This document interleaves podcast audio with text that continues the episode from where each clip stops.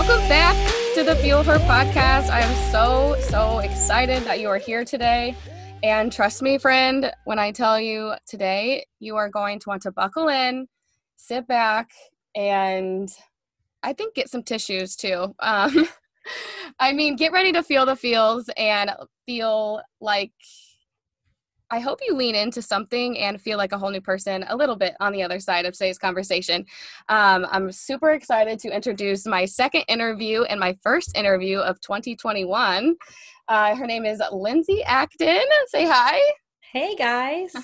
Lindsey is an educator of 14, almost 15 years with a master's degree, I think in education, right? Yep. Awesome. That's correct. She is now an author her book is Throwing Rocks, and it hit the stands in November. I devoured it in 12 hours or less. It was awesome. I'm so excited for you guys to talk about it. But Miss Mrs. Lindsey is also a wife, a mom, a bonus mom, fun facts are she's a swim she was a swimmer at IUPUI during her undergrad and she is actually my husband's favorite English teacher ever. So please everybody for the Fuel Her podcast welcome Mrs. Lindsey Acton. Hi, thanks for having me. This is exciting. Oh, I am so excited. Um I can't tell you. I know I have a ton of educators that listen to this podcast that listen to or that follow me on social media and even in person i have a few quite a few educators. And um, i'm really excited to just dig into this book. And honestly even if you're not an educator a trauma survivor uh, and that's a hard word for even me to say and i'm excited to talk to lindsey about that but this is just a really powerful book. She had me in tears multiple times. And my husband, you can even ask him, I didn't put it down for literally five hours straight. And I'm a mom. So that was like, he had to pick up the slack during that time. He's like, Are you going to put the book down so you can help me make dinner? I was like, One more page, just one more. and he was like, I can see you on the next page. so it's a must read. And it's a quick read and it's really good. Um, let me pull, I didn't pull up our, I didn't pull up the questions, guys. Uh, let me pull up our questions here and let me, let's get started, right? You guys have to under know what's going on. So,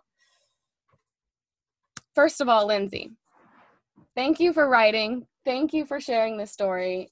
Thank you for the work that you do in education, especially for as long as you have done it. I know a lot of people um, that I work with in the network marketing business that have left education for a lot of the reasons why, you know, normal um, whether it's not a lot of it is money it's usually the demand like the yes. how they're treated and how they're seen and I will I think you said that in the book, but that's definitely the edu- the teachers that have left that I've spoken to. Um, it's not usually the money; it's something else. Um, but almost just, almost always, yeah. Yeah, that's crazy because it's not like you guys make a lot of money either, right? Mm-mm, no.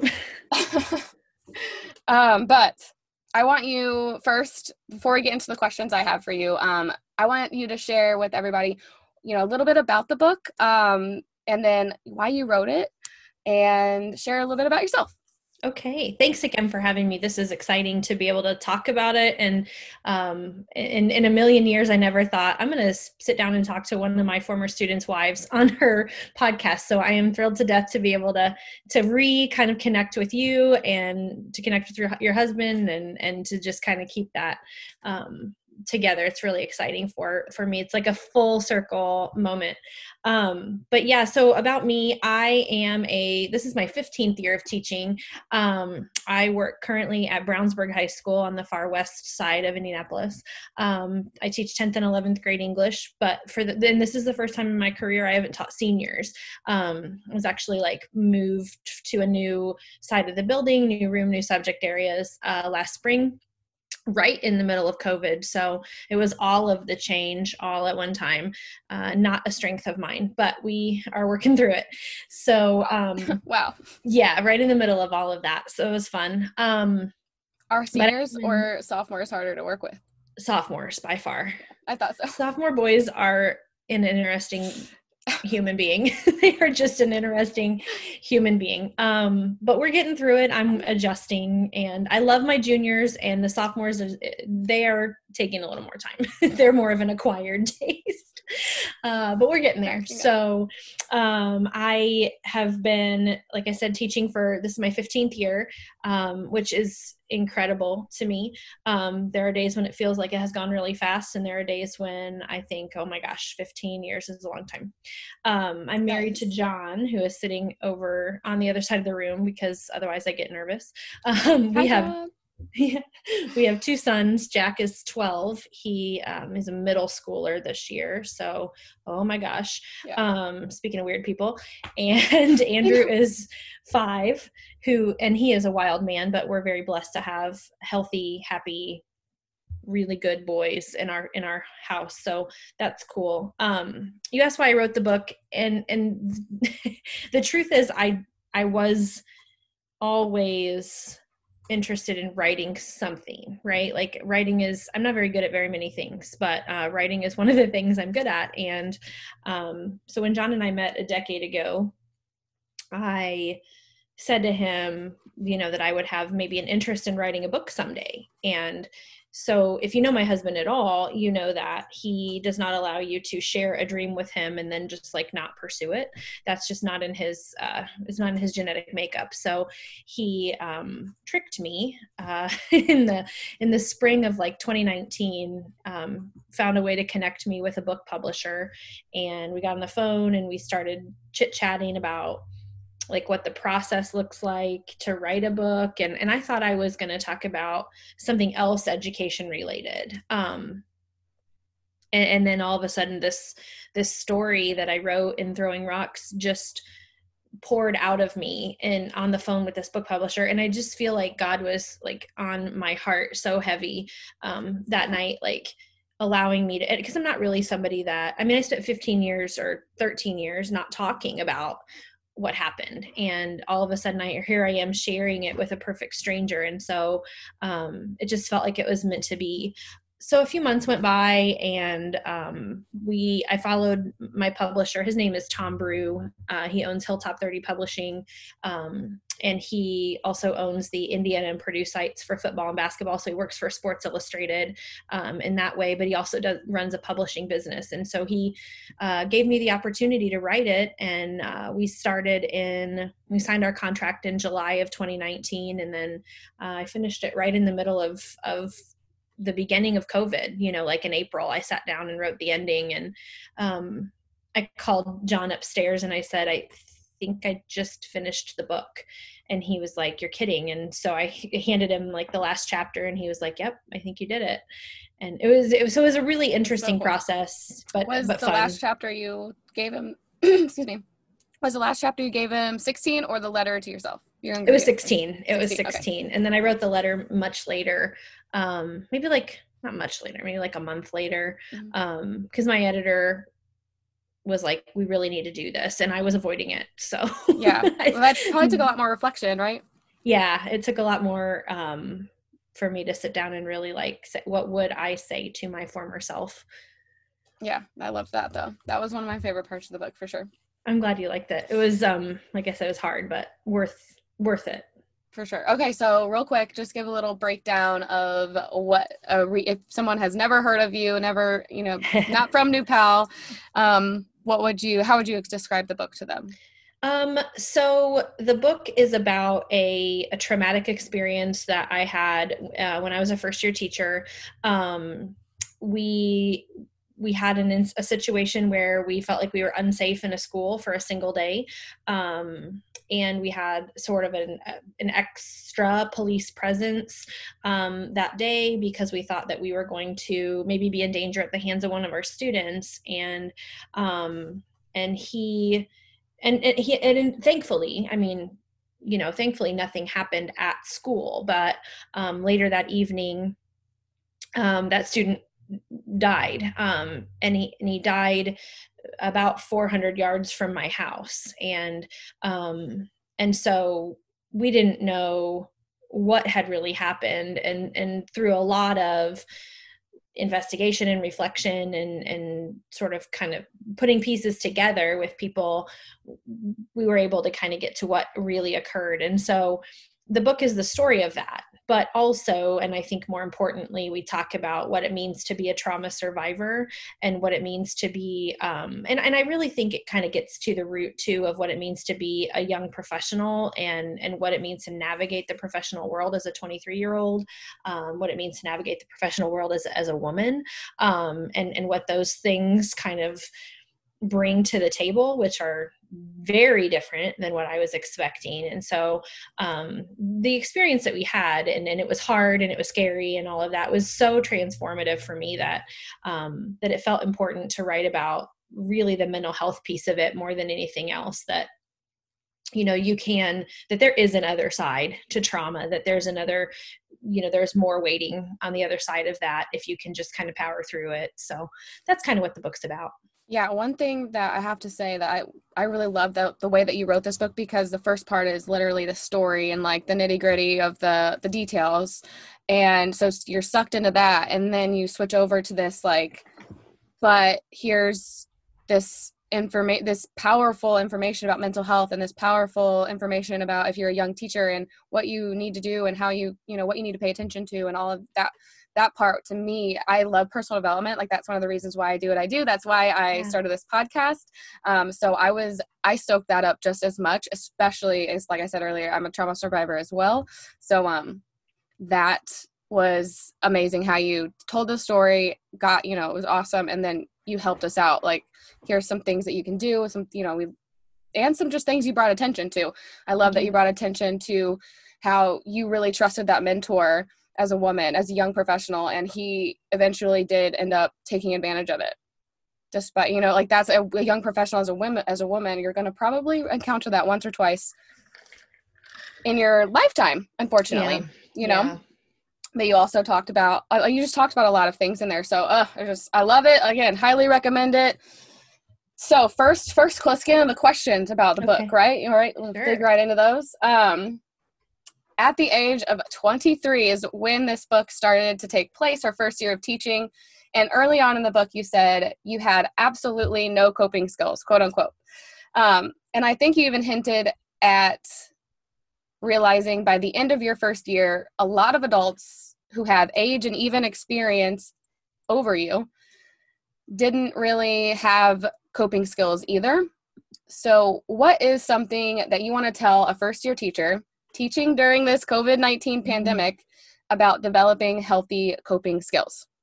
I think you really have to, as a teacher, you know, you're, if you're 23 and uh, as a first year teacher, you're, um, you're really grasping, right? You're looking for who your people are going to be and you're looking for who you're going to be as a teacher and and how you're going to develop yourself as a professional. And it's really really important to find someone, um, a mentor, um, a, a, colleague, an administrator, someone who is going to um, to really provide for you advice in a genuine way. You know, you need a sounding board, and you need um, to be able to um, to really find a, your your people. The mentor that i had was an incredible incredible friend. Um, the colleague who took advantage was oh, actually a different yeah a different Sorry person. that.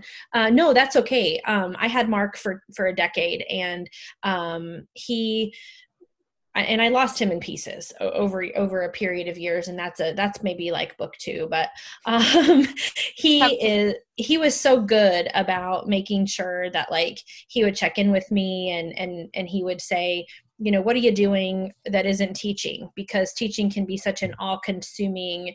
Uh, part of your life and so he was very good about teaching me how to like set boundaries and and um like take days off and he would make sure that like there were certain evenings of the week he would say go home tonight and don't do any work. And i would say but i have to grade all this stuff. And he's like but you don't have to do it tonight. Um and and so i learned how I yeah I, I learned how to and that takes a long time. You know that's not something that you develop overnight but in your first year it's really important to find your people and it's really important to find the people who have a genuine interest in um, and and purely just sort of being there for you. Um, and, and, unfortunately, I had the opposite experience. Right, I had a, a, colleague who really just had a hard time um, being nice and and doing the right thing. And and her she definitely did not have my best interest at heart. And so sort of made it my mission as a veteran. I'm old now you know i'm like someone's mother you know just an old i'm an older teacher now. And so i've made it my mission to like be there for people in a genuine way and and i think that that's the biggest thing you need to find is who are your people and who's going to be there for you in a genuine way and who is going to help develop you into the professional that you're trying to be so i was listening to this book by mel robbins uh, it's an mm-hmm. audiobook called work it out i highly recommended that book as well but um she actually gave a suggestion to anyone interviewing so this would be before before first year um, to directly ask for a mentor that is you know maybe a couple of steps ahead of you or you know obviously multiple years ahead of you in that in the education field but maybe even a couple steps ahead of you in i don't know pay or experience you know what i mean like yeah. that but just in the interview directly asking for that up front and they're gonna so they can give that to you um, i thought that was really powerful obviously women of we don't like to ask for things and we don't mm-hmm. like to ask for even tell them what we actually want to make or anything like that. So that was I thought that was a little good piece of advice. And you just said like find people, find a mentor.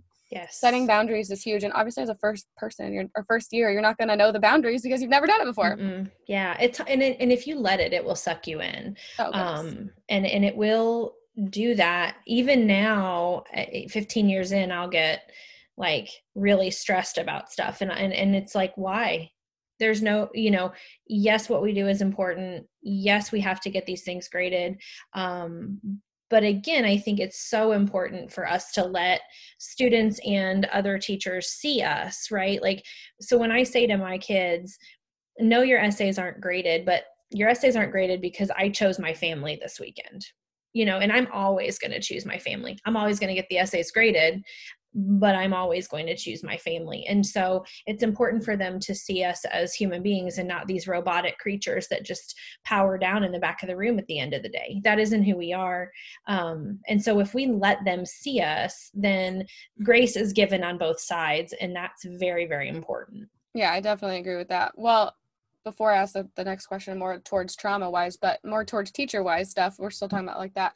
Um, okay so your first your first year you're talking about how you you did you were you talk about this in the book but how you did do that. You were bit you put your head down and you worked all the time and that really consumed your life. Um was it the mentor that really made you see that? What made you change? Was it just experience and age?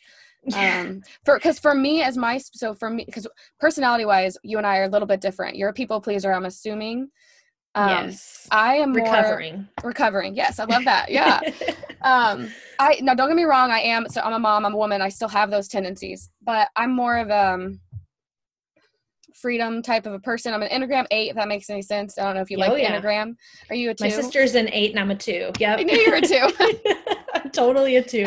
so I'm an eight, and see, I'm just a little bit wired differently than that. I just like, um I've always felt since a young age um, that F, like, sorry, but F that fake BS. Like, I just can't even, I don't like to fake it. So I have always come off as assertive and um, harsh, but it's just really that I don't like inauth- inauthenticity at all. And I can see right through it. So I just really don't even like to bother with a lot of it. Um, but I do, I feel like a lot of inauthenticity, so much forced um, in teachers' mental health wise is an issue. And I think it oh, always yeah. has been an issue. Oh yeah. Um but shining a light on it like this, I do think is super powerful and it could change maybe a lot of people's or a lot of people's minds or wake people up, but, but not just like people on the outside, but like educators themselves. Like, hey, I do need to pay attention to myself.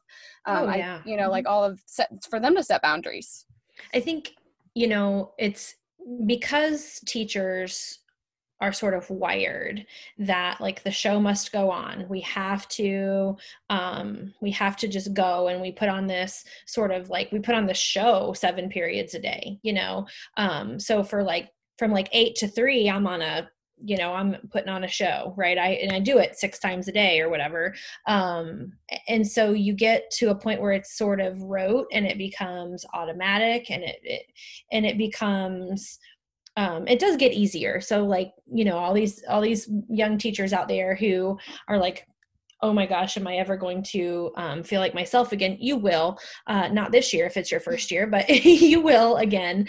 Um, eh, eh, but like you get programmed to just do and do and do and do for other people and and push and push and push and push your own needs aside and like why is that happening? And why is that something that is accepted by um, leadership? And why is that something that's accepted by parents? And why are we not extending the grace to these people? If we're not you know you have to like just like you're a mom right? You can't be a good mom if you're not being good to yourself. And you know if i don't go to the gym then i'm mad at people. I wish like, people i wish more people understood that fact but that is definitely a fact true. Yeah Amen. and yes, it, you can't be you can't be a good mom if you're not being good to yourself and you can't be a good spouse if you're not being good to yourself and you can't um, be a good teacher if you're not being good to yourself. And so why and, and i don't think that there's any infrastructure in our country that um, really supports people's mental health because it's been stigmatized for so long as a sign of weakness. And then especially when you add it to the female component of things it just balloons into oh she's just crazy or she doesn't have the ability to do this or she can't handle it or she's weak vulnerability is not weakness. Vulnerability is strength. And when we allow ourselves to be seen and when we allow ourselves to be human beings and allow the people around us to be the human beings that they are that's when magic happens not when we suppress our own needs so much that we're going to break. Yeah no amen. You're preaching today girl. This is, i'm just soaking it in. Um but on that note also like do you think maybe there's a little bit of ignorance on for people on the outside even the parents maybe even leadership because the teachers may, might not speak up enough oh, about, oh definitely. or do you think like it is like we should just know i mean you know what i mean? Like what do you think? How do you think you know, that could how do you think we could bridge that gap i guess without obviously rioting and um protesting or whatever? Causing craziness. Causing craziness i think people forget that like during the school day i am teaching. So during the school day for seven straight periods i am teaching. So i'm not responding to email. I'm not grading papers. I'm not planning lessons. I'm not doing any of that. I am teaching. So all of the rest of the stuff that makes that eight hours of teaching possible happens outside of that time. Mm-hmm. and so if i don't respond to an email and, and then occasionally i'll get an email from a parent and then an hour later they're like why haven't you responded?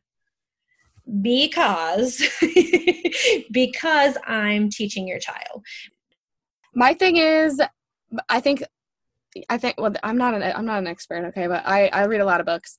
Um visibility how how can we how can you as teachers make other people the outside world understand everything that you guys have you guys that's on your plate do you know, you know what i mean like mm-hmm. that's i think that's important because obviously no one is understanding or grasping and it's you're frustrated because you're like look i'm doing all these things but they don't they still can't see it. So how can you make that visible?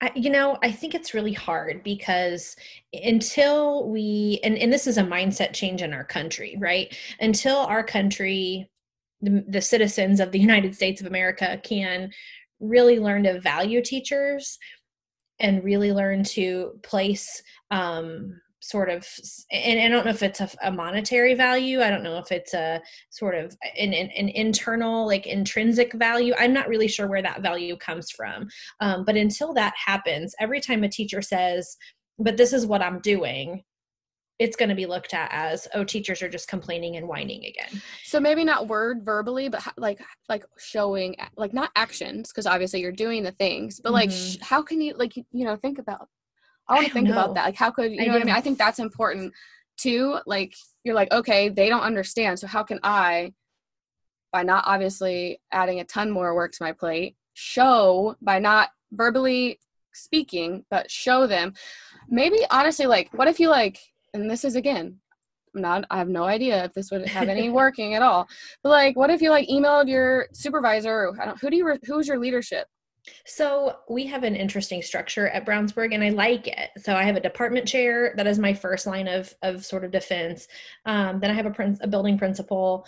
Um, and we have a superintendent. So we kind of go up the up the food chain like that. And and I think that they would say, um, you know, that they from their standpoint, they know what we do and yeah. they um take care of us to the best of their ability i just don't i it, my biggest thing is i just don't think that mental health is ever a priority. Oh yeah. Um and, and that and, and how do you change that mindset? I'm not really sure because you look at what you can afford to do you know with a, a finite number of dollars every year and that's a whole different conversation but um but i don't know how you get people to understand or or because you can't force someone to understand something that they don't want to understand anyway. No, no of course not. But if but, for people that would want to understand you know that really do want to but maybe just don't you know that couldn't grasp it. This is obviously pretty off topic so we're gonna have to get back on topic. But i was just thinking i'm just like i'm over here like okay here's i'm trying to come to defense for teachers right now. I'm like maybe try this.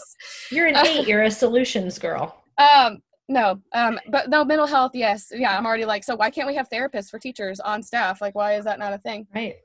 Um because the therapists want to get paid a lot more than that they would get paid. Right. Just like first year therapists you know like the, the criminal diver- you know criminal defense lawyers you know?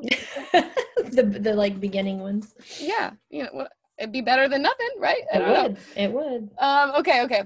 Now we're going to switch a little bit more towards trauma. Okay um so i too also you described your uh, defense defense mode. Your go-to is like turtle like you mm-hmm. seek into your shell. You need um protection. You put up the walls but you called it perfect perfect denial which i really like because i just put my head down. I'm like pretending it's not there and just go mm-hmm. you know i'm going i'm working i'm doing the things. Um is that something that you have worked through mostly now? Like, is that a you put that kind of defense mechanism oh. on the back burner, or can you catch it when you when it starts happening? Like, what do you do when you start to catch it? Um, I would say that I would like to say that as a 30 almost 38 year old um, that i can that i can do a better job um, but sometimes i don't you know um, we've been hard things are just hard things you know and and so avoidance is um it's easier and it it I can just pretend it's not happening and I can be like, mm, nothing to see here, you know, like just look away. Um, and I try really hard not to do that. Um, but the other extreme of that for me is hyper productivity. Like um, I'm either in my shell and I'm not dealing with anything, or I'm up and I'm moving and I'm um, and I never sit and I never rest and I you know just I have to go go go go go and do this thing and that thing and or on I'll need a project or or whatever. Um, excuse me. That's the phase I'm kind of in right now. Um, my husband is um, we're facing a pretty severe um, medical situation um, in our family. And and because of that sometimes my my mental health responses are like hyper productivity like i started painting the kitchen cabinets because i just needed something to do to occupy myself so when we're done with this i'm going to change my clothes and i'm going to go paint um because i need that done too like you want to come over and we'll do it together uh, maybe together. maybe if i get really anxious right, i'll knock on your door with my paintbrush hey. so um like i think i am better at like um recognizing it than I used to be. Um, am I always better at pulling myself out? No. I, I you know, sometimes I just um, have to stick my head down and go, and I have to put the blinders on and just um, just have to make it make it happen. You know, um, but I I would say that I'm better at recognizing it, and I'm better at going. I know I'm doing this and then i have to like talk to myself a little bit like you are in your shell you have to talk to other people you have to respond to emails you have to um, do the and, and i think having the book has really forced me to to do things that are hard. Um and and i said this to john i don't know uh last week like i am so uncomfortable right now in every area like of my life. And you know with, with the book and with um with teaching in a pandemic and with this health situation that we have here at home. And there's just so many things that i'm uncomfortable doing. Um, but i'm he's helping a lot. You know we're really leaning on each other to do stuff anyway. Mm-hmm. like um more way more than i've ever done before. And i think probably the help of a good therapist and some and some medication is is really making that possible. Um and i have no shame in my game to say that like i take anxiety meds and i have since um 2007 um because of what happened. Um, I have what's called trauma induced anxiety, but it's also the type A in my personality, the people pleasing, recovering in my personality. Those things match together, but not always in really good ways, if that makes sense. Yeah, no, I totally get that. I'm also, like I said, trauma induced anxiety. Um, mm-hmm. but my, my, with my personality, I don't have the people pleasing overdrive, but I have like the, like you said the challenger so i actually do that i actually deal with the depression part as well like that's kind of mm-hmm. when i'll go i'll hyper anxiety myself into a depressive state. So I have to like, oh. you know, okay, I'm like super, I'm not like bipolar. I'm not bipolar. I don't have like a manic state, but I'll have like an anxiety attack and then overthink that and then go into it. But I, the depression part has, so a little bit of, I don't want to, uh, this interview is not about me, but my trauma part, my, tra- my traumatic experience happened in 2009, November of 2009 um, I was sexually assaulted twice, actually. Oh my gosh! By the same person. Um, um, at my freshman year of college, and then because of that, I obviously retreated into my shell. The person was uh, in a circle. He was actually a volleyball player's boyfriend on the team. Oh my goodness! So they thought he stalked me after the first time. I mean, I had like hundreds of text messages and calls, like hundreds and hundreds. And um, they thought that my roommate was on my team too, and um, she thought that I was welcoming these. So she had told, and I got suspended actually oh, um, oh, no. for misconduct uh, from the team. And I hadn't told anyone what had actually happened, you know. And uh, I told my mom that he was stalking me and that she could prove it with uh, the phone. The phone, like I had not responded, so she did that, and um, my coach actually she actually got my coach fired that year. Uh, oh dear. Because of how he handled me and the situation. But needless to say, the damage to the girls with the girls on the team was already done. And when the new coach came in, um, I was I was already missing classes. You know, I, I had complete I had no one there. I was four hours away from home. I didn't tell my parents. I begged them to let me come home on Christmas break, but they were like, "Girl, you're crazy. Like you've been working your entire life to be here." No. and uh, you know, so I wasn't failing out, but I would have been put on academic probation for my scholarship. Oh, um, no. At that point, I had to have a meeting, and um, my coach took my scholarship away. He didn't take it; I lost it. You know, I, I have to own that part of my story. He didn't. Uh, he didn't know what was going on. No one, no one knew. I didn't tell anyone. So I had to come home, you know. But if none of that would have happened, Ryan and I wouldn't be married, and um, because we met in high school, we were friends. Okay. But like, so it just it, none of that would have played out. I wouldn't have the family I have now. So there are, like you said, goes. But I know the nothingness, you know, like the trauma, like all of that that brings, and it took me. 10 years to, to feel that like to get to the point to feel the to let myself i to let myself feel it it took me a long time 10 years, almost 11, to let myself tell the truth because I had mm-hmm. always, without help, um, therapy, told myself that it was my fault because, oh. you know, um, I was dating multiple guys at the time. I was just that girl. I was the party girl. You know, I was just, I just thought it was my fault. So, anyway, it's taken me a long time to let myself feel the nothingness. So, when you talked about that in the book, I would love to know the time frame where you lost you know you said it you said you lost a ton of weight and you i did that like i don't know if you you followed me i think you followed me for a little bit. So back in 2019 uh, you seem i don't know if you you can go back my instagram but i'm really skinny.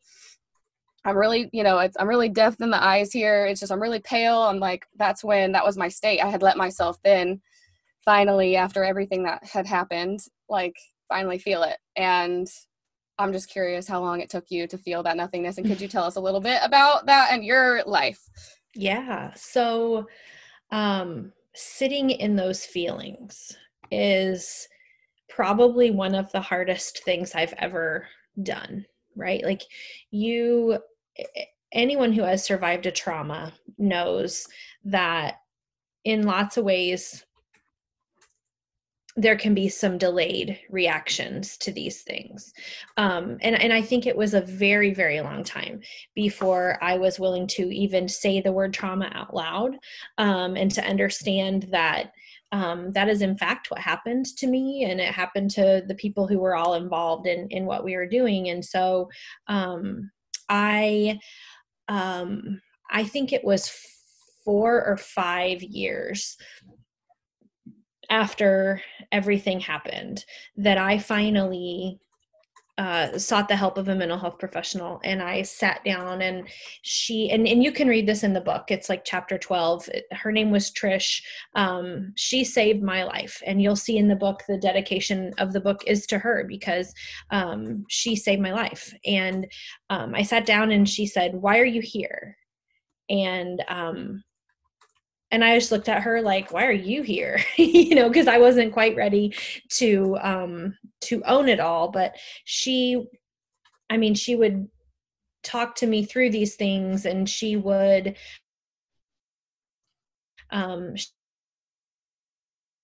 she and, and finally just would force me not force me like in a just the time with her forced me to um to really sit in those feelings and and to go um to walk all the way through them instead of putting up armor and saying this didn't happen to me or this wasn't trauma or i could have done more um, or i could have you know change the situation in some way. And it's it's been a long long process to really realize that no human being is that powerful right? Like there's nothing that i could have done.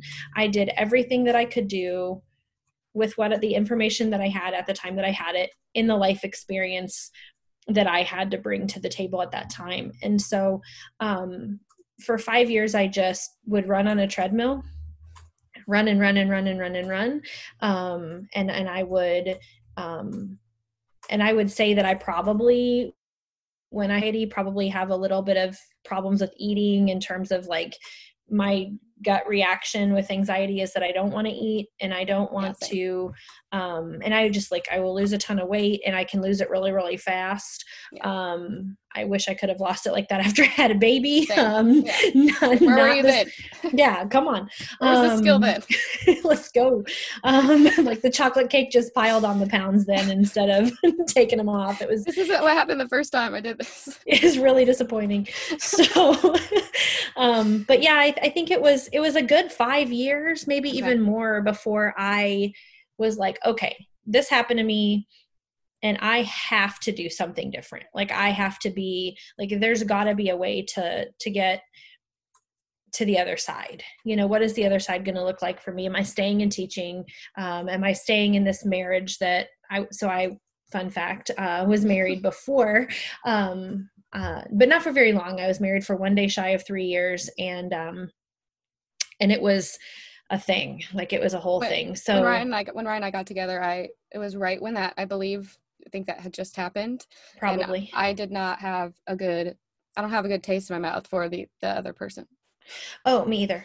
Um, so just put it that way. Yeah it's it's a whole thing. Um so that was really difficult because he um, so on top of what happened at school and on top of teacher trauma i had a, a, a a drug addict for a husband and i had um, another colleague at work who was struggling to be appropriate and i had um, my mom went through um, a, a, severe uh, health crisis. She had cancer. Um, so what trish helped me understand when i finally was willing to sit down and like feel the feelings was that i had something called compounding trauma. You know when you have one difficult experience after another, um, those things can become really problematic really fast. And so, um, like I said before, she she totally saved my life. Um, she would let she would say to me like, "This is not your fault," and it it was really hard to hear that. Mm-hmm. Yeah, because you talk yourself into thinking that it is your fault or that you could have done something more that in some way shape or form you are not enough right and yeah. i think that's a very female uh, reaction to things and a very female response to stuff um, so often women have a tendency to to say ugly things to themselves our self talk is something else yes. sometimes, girl. yes, it is. Yes, it is. And so she taught me how to say nicer things to myself. I and think. I, the, our male counterparts don't struggle with this as much. Don't get me wrong, some do. I'm not saying that depression in males is not a thing because it is. Because it um, is. For sure. Absolutely. I'm just saying, I do feel like self talk is a lot more negative, is a lot more common. Negative self talk is a lot more common in, in women than it is in, in our male counterpart. But you have kind of already did this um, or said this. But um, can you share maybe the person listening right now is also some kind of trauma survivor like both of us um, and has no clue like maybe she's stuck in that like nothingness that we were talking about and doesn't even barely is barely recognizing it or she's just starting to and you, you've talked about how trish changed your life but ongoing behind or beyond trish how important has therapy been to you because i talked on the fear episode last and i was like i'm not a therapist like i love this podcast but like you got to get some help professionally to heal that heart so how important is therapy to you Oh my gosh, therapy is um I would go every day if I could go every day. Um and and the therapist I have now is is really good. Um there will never be another Trish. I um I lost her. Um what I thought was part of the way through seeing her, but um it wasn't. It was the end for us. Um she had a, a, a, reoccurrence of breast cancer and um, she thought she just had like a little bit and it was not a little bit and i think she was sicker than maybe even she realized that that she was but um but i will never in my like i'm a big um believer and a big proponent of of saying when you're grateful for things um, because i think when you express gratitude and you put that out in the universe you get things back twofold um, the way that you know god intends you to get those things back. And um and so when i was able to sit down with her and when i was able to to really process what happened to me um, even in my childhood, you know, um, we can that's a whole different ball of wax, but, um, even, yes. Um, so when I was able to process those things, I was really able to like be healthier. Now, am I always perfect? No. Do I make terrible decisions sometimes? Yes. Am I a human being? Also, yes. Um, does, but, but if I have someone holding me accountable like a therapist or um or even just like a strong female you know counterpart or even a strong male counterpart or if i have my husband saying to me like here this is what we need to work on. This is what we need to do and we're doing it together as a team um, all of those things together um, when you find your people that's when you can really thrive. But in order to find your people you have to find what's in your heart and and really pursue that and i would say it took me 35 years to make that happen i will say uh, what i like you just said um, finding your people i think it, it calls you to be uh, it calls you to be truly authentic and you said you talked about authenticity in your book when I mm-hmm. first we both we share a love for Brene Brown. I'm also Ugh. obsessed with Brene Brown. I love her. Um, her book Dare to Lead. I read it in 2018. Changed my life for sure. Um, Brene Brown and Mel Robbins have like been my low key therapist. Yes. I see a therapist, but just not as often. So when I don't, you know, I'm just all up in their stuff. Um, but I think that to find your people, to truly find your people, to truly get an intimate relation, a deep relationship to where you can thrive as a human, which is our goal, obviously. But I don't think you can do that unless you're being your authentic self. Yeah. Unless you're bringing yes. your authentic self to life in the present. 100%. and i don't i feel like a lot of people i don't know even even older generations i don't think it's my i don't think it's a millennial thing or like a younger people thing. I think it's all generations. I don't think have ever been said like taught that or like know that or you know what i mean? I feel like that a lot of them are stuck in this like place of unwanting wanted change. Yeah or fear you know of of of judgment or fear of rebuke from other people and and you know as i said before i'm a recovering people pleaser right? And and i have learned that pleasing my parents or pleasing uh, my husband or or it, it is none none of that matters as much as making sure that i'm okay and in my heart and that um and that sharing who i really really am with people is the most important thing that i can do Yes. Oh my gosh. So brings us back though, because you talked about a little bit ago in chapter 12 and all beyond, the whole book after that. Okay. Mm-hmm. You tend, as many women do, and like I did earlier, I said it earlier, like mm. you tend to downplay the trauma. You're, you say, you know, I didn't die, I didn't get shot at, I didn't, you know, nothing actually happened to me.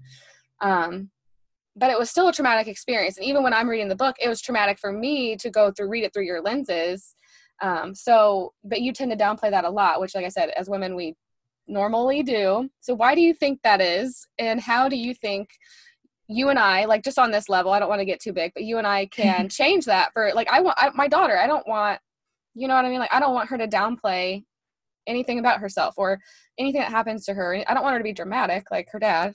Love you, babe. but you know what I mean. I, I do Love want her to be authentic and true to herself. Mm-hmm. So how do you think? You know, what do you? Why do you think that is? And oh, how do you think we can change it? I think women um, have this tendency to be the people who think that like if if they don't hold it together, nobody else is going to and that's just not the truth right um, there are there are dishes in my sink right now and my husband is going to do them. He is going to do the dishes um, because i've done the dishes the last like four times in a row and it's his turn. And he i was getting ready to go do them and he was like just go. I'm going to do them um, and which is so great. But it's like you have to learn how to accept that like i wanted him i wanted those dishes done three hours ago. Yeah. And they aren't done. And you know what? That's fine. They're going to be done. They're going to be done. And so, how does that relate to downplaying? I, I think that women have this tendency to, again, believe that they are have to be the ones who hold everything together and that they have to be the ones who um, uh, do the dishes you know martyr. or they have to be the martyr yes that's exactly the word i was not able to find um but like you have and, and, there's no need for that right there's no need I do not need to be any anyone's victim. I don't need to be anyone's none of those things. Is my house a wreck? Yes. You are we are you are looking at the only clean corner of my house right now. Um you yeah. can see it that our listeners cannot. Um exactly. but like Ashley's in a closet, y'all. So yeah, it's like, just it's just how it is. Um but like when you are martyring yourself you are sacrificing pieces of who you really, really are in order to embrace this victim mentality. And you don't need to do that.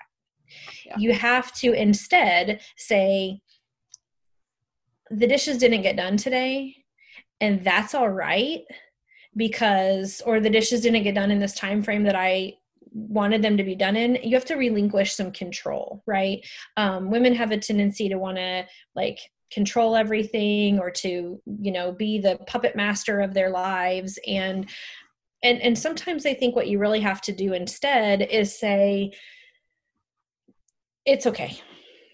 Yeah. you know it's it's it's okay. You have to release some of that. And you have to um but what you also have to do by releasing that is own that nothing is going to be perfect ever right? Like if if i'm going to downplay what happened to me like i have i have a a little bit of a you know my husband will say this to me like you need to stop being so self-deprecating you know? Mm-hmm.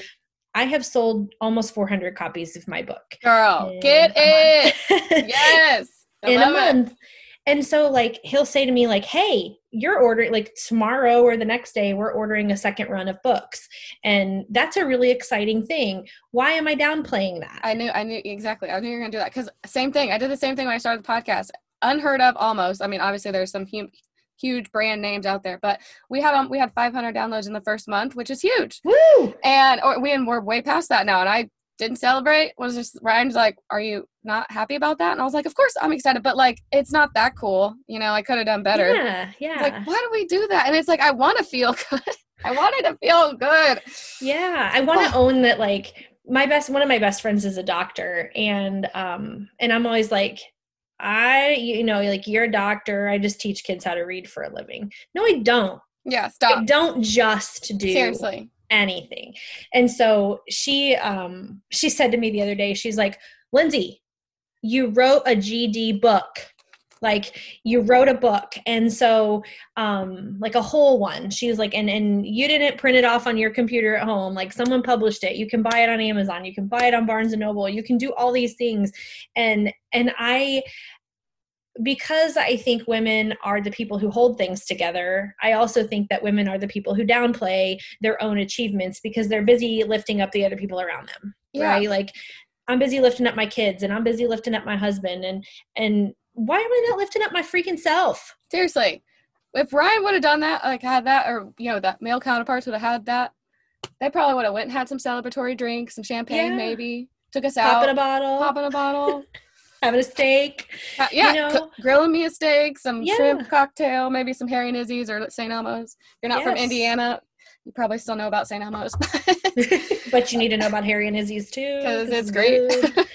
it's just interesting, I think, to like to be a woman and to redefine your role as a woman in like this 2020 20 you know this this 21st century this um this culture of where women are so often now working outside the home and they're and they're raising families and they're doing all these incredible things and nobody like they're just going mm, yeah i'm downplaying what i do why are you downplaying what you do yeah, I don't care, guys, if you're listening and you're a stay at home mom. Please don't downplay that because you are the CEO of that household. You are the meal prepper, the grocery shopper, the chauffeur, the cleaner, the maid. You do a lot of things. And so that was listen i could thing- never do that i Oh could my never gosh. do that yeah, trust me, this has been a lot. Of, of- it's been a, been a test test to my character, but I think Mhm. that's why Jesus put me in this position for this long. Really getting all of the back, the behind the scenes in order for the next phase of life. So, that's exciting okay, last two questions. Last Okay. two. When's the next book? Because I read this and I told Ryan, I was like, I hope she's writing another one. I'm. I need to know about the. I need to know about the the divorce, the childhood. Because you never talked about your dad. Um, you know, I need to know about all the kind of things like uh, the new life, all you know, everything you're going through right now, all the stuff. So when's the next book? um probably Is there one? 2022 I love it. um yeah the my my editor said this morning um well I, I had a really great experience yesterday i had someone buy the book um and she read it and then she wanted four more um oh, that's so cool. it was so awesome and again like that's awesome right and i'm not diminishing that because Mm-hmm. Yeah, so what cool. a cool moment Yeah. um but i uh she's when i when i delivered the books i, I took my little my youngest son with me um we masked up and we went to her house we didn't go inside Yeah. you know we're, we're pandemic friendly people um but we uh we delivered the books and she said i just need you to keep writing Yeah. and I was like, really? Agree. Thank you. It was just the kindest compliment. And uh, so I said that to my editor this morning, and he was like, well, we, then we need to sit down and figure out what the next one's going to be. Um, we know there's going to be a next one. Do we know what it's going to be about? No. Um, I have lots of ideas, and I have like this little um, spot on my computer where I keep some notes and stuff. But um, yeah, I'm not really exciting. sure yet. I'm not. Yeah. I'm not sure yet. But, But I'm getting. I'm, we're getting there, and there will Okay, be more. Good. There will be more. I'm excited. I will definitely be reading and Awesome. probably just a reader forever. Um, Thank you. okay. Last question that I, well, you're only the second, but I'm going to ask everyone and I will keep it in a file and people will be able to read, you know, click and read it if they want to. But um, what is a scripture or a verse that fuels your heart even on your hardest days? Oh gosh. So when you when I read that question um and I knew it was coming like started to cry um earlier today because I have just really started being intentional about reading the Bible every day. Um and and so um I've been reading Proverbs and I it's right here. Um I've been reading a lot of Proverbs, but this um just absolutely eviscerate eviscerated me in in Proverbs chapter 1 um it's verse 33 it says but whoever listens to me will live in safety and be at ease without fear of harm. And um the story behind that is kind of is kind of that i think i lived in such fear for so long that you put up def- defenses Mm-hmm. and you put up armor and you protect yourself in ways that are healthy or unhealthy um, and sometimes both Mm-hmm. and it's it's it's my 37th year that of life that i finally understand that the only place that i am truly safe is in the arms of of god. And um and that that is the place where everything starts. And um and i've always been a believer and i've always um, been a christian and and all of those things.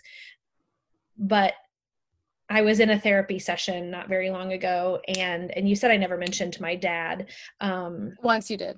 once i did. Yeah. Yeah. in the in the acknowledgments. Uh I think I have, and that maybe this is maybe this is book two. I don't know. I had a pretty um, my childhood was really interesting. There was some trauma there um, as well, and and so what my therapist said to me was, "You are safe with your father in heaven," mm-hmm. and she said it like four times and i was like you have to stop like because i was getting ready to just lose it you know? Mm. um but i think that, that, you live in fear for such a long time um sometimes as a as a trauma victim as a trauma i hate the word victim i hate I it. i know me too survivor. Ugh, as a survivor yeah. um and someone who is is on the other side that when you really open your heart to to the promise and the love of of Jesus that, that that's when you have real safety. And that's why that verse is so important to me. Okay lindsey i've kept you for enough of your time. I appreciate you so so so much. I still feel like i didn't even have like i still have one more. There's a quote i have to read. Okay. Okay i have to read this. Sorry. It rhymes with like okay. whatever. So i there was no there's a paragraph. Sorry. You guys i have to read it from the book because um I do think it kind of sums it up a little bit, and especially Lindsey's talk and you know just everything. It's um, it's in it's on page one forty one of the book. So what what is this? What chapter is this? Maybe like chapter, thirteen. Thirteen. So this is in the teacher trauma chapter. Mm-hmm.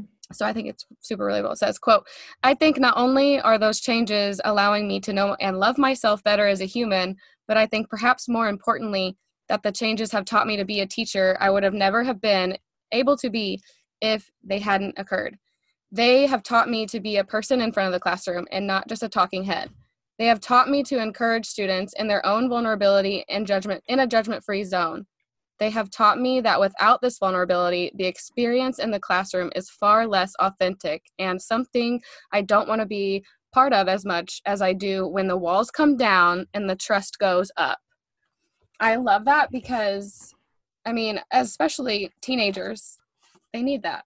They do. And Everyone they need to know that. that there's, you know, because they're not old enough and they're not, they haven't matured enough to understand um, that the truest safest place is is with themselves right mm-hmm. that they need a place that they can feel safe and that they can be vulnerable and they can be encouraged um, and and i got to tell you when i started allowing that to happen with my students and i think i thought i was doing it and i think i say that you know in in the book but like um when i really really understood what it meant to step into my own vulnerability and share it with kids man magic mm-hmm. magic yeah. has happened and and I, i'm really glad I'm, I'm i'm so thankful for that i have to i don't i'm not a teacher but i have to agree as far as um just reactions with my clients or mm-hmm. social media talking to people connections i've made just through the podcast and all that kind of in different communities that i'm in it does it is magical i mean and you can't yeah. it doesn't until you do it you, it's not something that you can see a fruit of unless you take the action absolutely absolutely oh, okay okay i had to, i had to end it on that note i think it i think it wrapped up pretty well but um thank you guys so much for tuning in to this episode of the fuel her podcast I'll be praying for each and every single one of you, especially praying for you, Lindsey, as your family is going through that hard health is scare. And I know I have a couple dates particular that I'm going to be praying for you for. So, um, everybody also add her to your prayer list, please. Reach out to her. Lindsey, tell us real quick before we go where we can find you and where you can buy the book. Okay, so Facebook, um, you can look for the Throwing Rocks page on Facebook. Follow us there. Um, Instagram, Lindsey Acton Stories, and then you can buy the book if you're interested. Um, www.lindseyactonstories.com. Um, it can also be purchased on Amazon and through Barnes and Noble. Um, it's at every bookstore in the in the United States through Barnes and Noble and Amazon and all of that. But uh, the preferred method is through our website because there are some resources and some more information about our story and and some ways to to get in touch with us for speaking and and things of that nature. So awesome. Okay, I will link all of that. I'll link all of that stuff in the show notes. So if anyone's listening to this episode, just go to the show notes and you'll be able to click on her website and get the book from there. So excited. Everybody, seriously, go buy this book. Again, thank you so much, Lindsey. And everyone, until next time, have a good time. Girl, I cannot tell you what it means to me that you are here and listening to this show. I am so grateful for you. And I just want to say that if you did love it or if it tugged at your heart at all, please feel free to share this with your friends, or better yet, take a screenshot and tag me on Instagram so I can personally shout you out and thank you. Thank you so much for being on this journey, friend. Talk to you soon.